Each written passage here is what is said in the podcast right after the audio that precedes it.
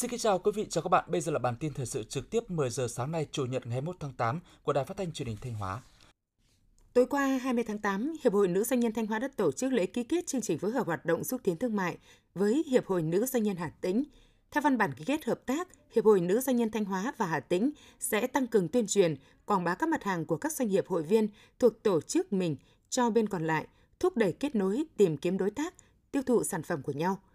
Định kỳ hàng năm, Hiệp hội sẽ thực hiện ít nhất một chương trình xúc tiến thương mại hoặc hội nghị giao thương cùng nhau, phối hợp triển khai các đề tài khoa học, dự án liên quan nhằm nâng cao hiệu quả sản xuất kinh doanh. Cả hai bên cùng vận động nguồn lực, phối hợp thực hiện xúc tiến đầu tư, các hoạt động xã hội, phối hợp phát triển hội viên, xây dựng tổ chức hội, câu lạc bộ vững mạnh, Tỉnh Thanh Hóa hiện có hơn 20.000 doanh nghiệp đang hoạt động. 7 tháng năm 2022, tổng doanh thu của các doanh nghiệp đạt gần 340.000 tỷ đồng, tăng 45% so với cùng kỳ. Hoạt động sản xuất kinh doanh trên địa bàn tỉnh phục hồi tích cực. Tuy nhiên, theo các doanh nghiệp, các hiệp hội ngành hàng, trong các tháng cuối năm 2022, doanh nghiệp sẽ phải đối diện với nhiều khó khăn thách thức, tập trung ở các nhóm vấn đề chính là giá xăng dầu, nguyên nhiên vật liệu đầu vào, chi phí logistics cao làm tăng chi phí sản xuất kinh doanh, tình trạng thiếu hụt lao động cục bộ trong số ngành hàng và địa phương, tiếp cận tiến dụng, huy động vốn còn khó khăn. Để duy trì hoạt động ổn định, tùy vào tình hình thực tế, nhiều giải pháp đã được các đơn vị chủ động linh hoạt triển khai như chuyển đổi cơ cấu lại sản xuất, theo dõi sát diễn biến thị trường để kết nối mở rộng khách hàng, chú trọng phát triển các thị trường trong nước, phát động phong trào thi đua lao động sản xuất kinh doanh giỏi, tạo môi trường thuận lợi nhất để người lao động yên tâm làm việc. Sở Giáo dục Đào tạo Thanh Hóa cho biết, toàn tỉnh còn thiếu khoảng 400 phòng tiên học ở cả ba cấp học, tập trung chủ yếu ở cấp tiểu học. Về nhân lực, hiện Thanh Hóa có 600 trường tiểu học, nhưng chỉ có 175 giáo viên thiên học. Nếu bố trí mỗi trường tiểu học một giáo viên thiên học, thì toàn tỉnh đang thiếu khoảng 420 giáo viên. Để đáp ứng chương trình dạy học, hiện Sở Giáo dục Đào tạo Thanh Hóa đang chỉ đạo các phòng giáo dục tận dụng tối đa mọi điều kiện để có thể đưa môn học vào giảng dạy theo đúng kế hoạch.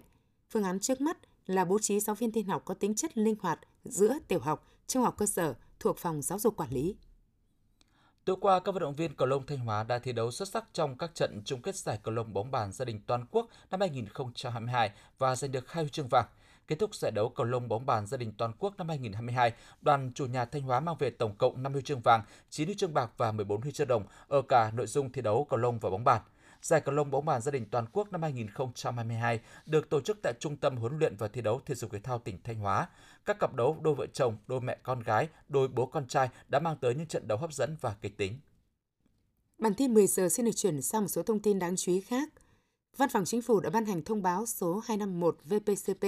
ngày 19 tháng 8 năm 2022, kết luận của Thủ tướng Chính phủ tại cuộc làm việc đối thoại với Đại sứ quán Hàn Quốc và các doanh nghiệp Hàn Quốc tại Việt Nam – Thủ tướng Chính phủ đã giao các bộ ngành địa phương liên quan trên tinh thần chân thành thẳng thắn, cầu thị, khẩn trương xử lý dứt điểm những khó khăn vướng mắc đối với những vấn đề có thể giải quyết ngay theo thẩm quyền. Đối với những vấn đề phức tạp chưa giải quyết được ngay thì khẩn trương nghiên cứu đưa ra phương hướng giải quyết với lộ trình cụ thể để xử lý kịp thời hiệu quả với tinh thần lợi ích hài hòa khó khăn, rủi ro, chia sẻ, gửi về Bộ Kế hoạch và Đầu tư trước ngày 30 tháng 8 năm 2022 để tổng hợp báo cáo Thủ tướng Chính phủ, đồng thời các bộ ngành địa phương liên quan chủ động tìm giải pháp đa dạng hóa các sản phẩm để đẩy mạnh xuất khẩu hơn nữa sang thị trường Hàn Quốc trong giai đoạn hiện nay, nhất là việc thúc đẩy thông qua các doanh nghiệp Hàn Quốc tại Việt Nam. Văn phòng Chính phủ vừa ban hành thông báo truyền đạt kết luận của Phó Thủ tướng Chính phủ Lê Văn Thành tại buổi kiểm tra tiến độ triển khai xây dựng dự án đường cao tốc Bến Lức Long Thành. Thông báo kết luận nêu rõ, dự án xây dựng đường cao tốc Bến Lức Long Thành có tổng chiều dài 57,8 km đi qua tỉnh Long An, thành phố Hồ Chí Minh và tỉnh Đồng Nai. Tuy nhiên, tiến độ triển khai thi công các gói thầu của dự án còn chậm so với tiến độ. Phó Thủ tướng Lê Văn Thành yêu cầu Ủy ban dân thành phố Hồ Chí Minh và tỉnh Đồng Nai tập trung phấn đấu cơ bản hoàn thành giải phóng mặt bằng cho dự án trước ngày 30 tháng 8 năm 2022.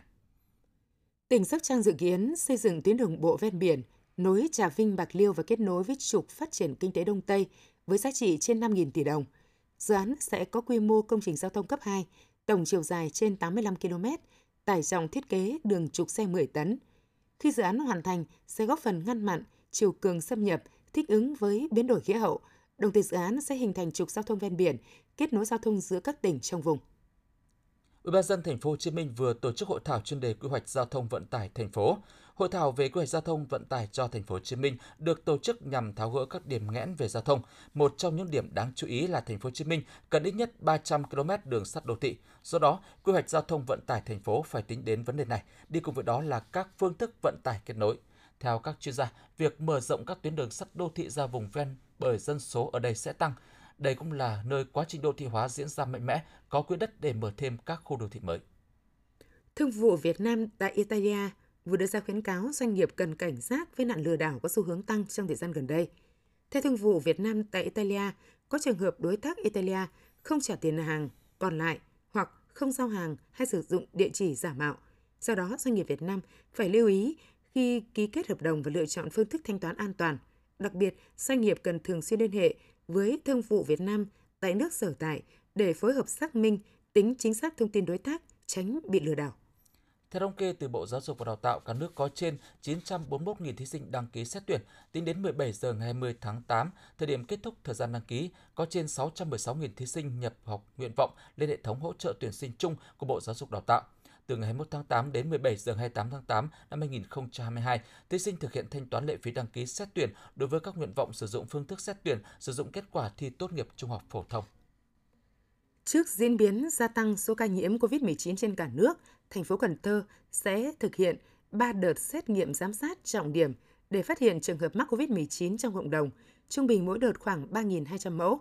Các đợt xét nghiệm sẽ được triển khai tại các cơ sở y tế công lập, địa bàn dân cư, trường học, chợ, cơ quan xí nghiệp, trung tâm bảo trợ xã hội thành phố, trung tâm công tác xã hội thành phố, doanh nghiệp nhằm sàng lọc, phát hiện sớm trường hợp mắc COVID-19, xử lý kịp thời ổ dịch trong cộng đồng. Dự kiến gần 10.000 người tại thành phố Cần Thơ sẽ được lấy mẫu xét nghiệm, trong đó tiểu thương tại các chợ sẽ được ưu tiên hàng đầu bởi đây là đối tượng tiếp xúc nhiều người mỗi ngày. Điều kiện đi lại khó khăn cộng với tâm lý chủ quan đã mắc COVID-19 không phải tiêm vaccine đã khiến tỷ lệ tiêm vaccine phòng COVID-19 ở vùng biên giới rất thấp, có nơi mũi 3, mũi 4 chỉ đạt từ 30 đến 40%. Để giải quyết vấn đề này, hiện ngành y tế tỉnh An Giang đang triển khai nhiều giải pháp sử dụng loa để tuyên truyền ở khắp những con đường quê là cách huyện biên giới An Phú tỉnh An Giang đang làm, nhằm giúp người dân hiểu về lợi ích của việc tiêm vaccine phòng COVID-19. Nhờ ngành y tế triển khai đồng bộ và quyết liệt các giải pháp, đến nay tỷ lệ bao phủ vaccine phòng COVID-19 mũi 3, 4 của tỉnh đã hơn 70%, đặc biệt các huyện biên giới chỉ đạt 50%. 6 tháng đầu năm 2022, tỷ lệ nộp hồ sơ trực tuyến ở các tỉnh, thành mới chỉ đạt hơn 2 triệu hồ sơ, chiếm 1 phần 5 tổng số hồ sơ đồng bộ lên Cổng Dịch vụ Công Quốc gia. Nguyên nhân phản ánh từ người dân là việc thao tác, nộp hồ sơ trực tuyến không thực sự thuận tiện và thông suốt như với một số dịch vụ thiết yếu, đăng ký khai sinh, đăng ký tạm trú, người dân thao tác còn khá là vất vả. Để tăng tỷ lệ dùng dịch vụ công trực tuyến, việc thực hiện thủ tục hành chính cần phải đơn giản, dễ hiểu và người dùng nhanh chóng nhận được kết quả. Năm 2022 là năm thứ 21 chương trình tiếp sức mùa thị được triển khai tại 63 tỉnh, thành phố và nhận được sự hưởng ứng đồng tình của cả xã hội. Các cấp bộ đoàn hội đã thành lập và triển khai được 1.581 đội hình cấp tỉnh, thành phố với 15.387 tình nguyện viên tham gia. 8.204 đội hình cấp cơ sở với trên 90.000 tình nguyện viên tham gia, có gần 600.000 suất ăn, trên 115.500 cẩm nang được cung cấp miễn phí cho thí sinh và người nhà thí sinh, hỗ trợ 101.482 thí sinh có hoàn cảnh khó khăn. Tổng số nguồn lực huy động hỗ trợ thí sinh và người nhà thí sinh là hơn 33 tỷ đồng. Hội trợ thủ công nghệ thuật Markers Market diễn ra đến hết ngày 21 tháng 8 tại Trung tâm Văn hóa Nghệ thuật 22 Hàng Buồm, Hà Nội. Với quy mô hơn 60 gian hàng, tập trung các thương hiệu thuộc lĩnh vực sáng tạo, các sản phẩm có mặt tại hội trợ đều đa dạng về thể loại, phong phú về mẫu mã và đặc sắc về chất liệu. Có thể kể đến một số sản phẩm độc đáo như khăn lụa tơ tằm được nhuộm bằng nguyên liệu thuần Việt, tranh hoa giấy truyền thống có thể phân hủy sinh học để bảo vệ môi trường, hay tò he Việt với những hình thù ngộ nghĩnh, những ấm trà bằng đất sét với mong muốn ấm Việt Nam được xuất hiện nhiều hơn trên bàn trà Việt thành phố Hà Nội sẽ cần hơn 6.800 trụ nước cùng hàng trăm bể nước chữa cháy, bến lấy nước, hố thu nước chữa cháy. Theo báo cáo của nhân dân thành phố Hà Nội, các vụ cháy nổ thời gian qua chủ yếu xảy ra ở khu vực nội thành, các khu dân cư, nhà ở, nơi sản xuất kinh doanh, mật độ dân cư đông đúc, thường xuyên ùn tắc giao thông gây khó khăn cho việc cứu nạn cứu hộ kịp thời. Trong khi đó, hạ tầng giao thông, nguồn nước phục vụ chữa cháy còn nhiều bất cập. Hiện có 3.482 trụ nước chữa cháy của thành phố được lắp đặt tại 12 quận, 17 huyện, một thị xã, tập trung chủ yếu tại khu vực các quận nội thành. Quý vị và các bạn vừa theo dõi bản tin 10 giờ của Đài Phát thanh Truyền hình Thanh Hóa. Mời quý vị tiếp tục đón nghe chương trình tiếp theo của đài chúng tôi.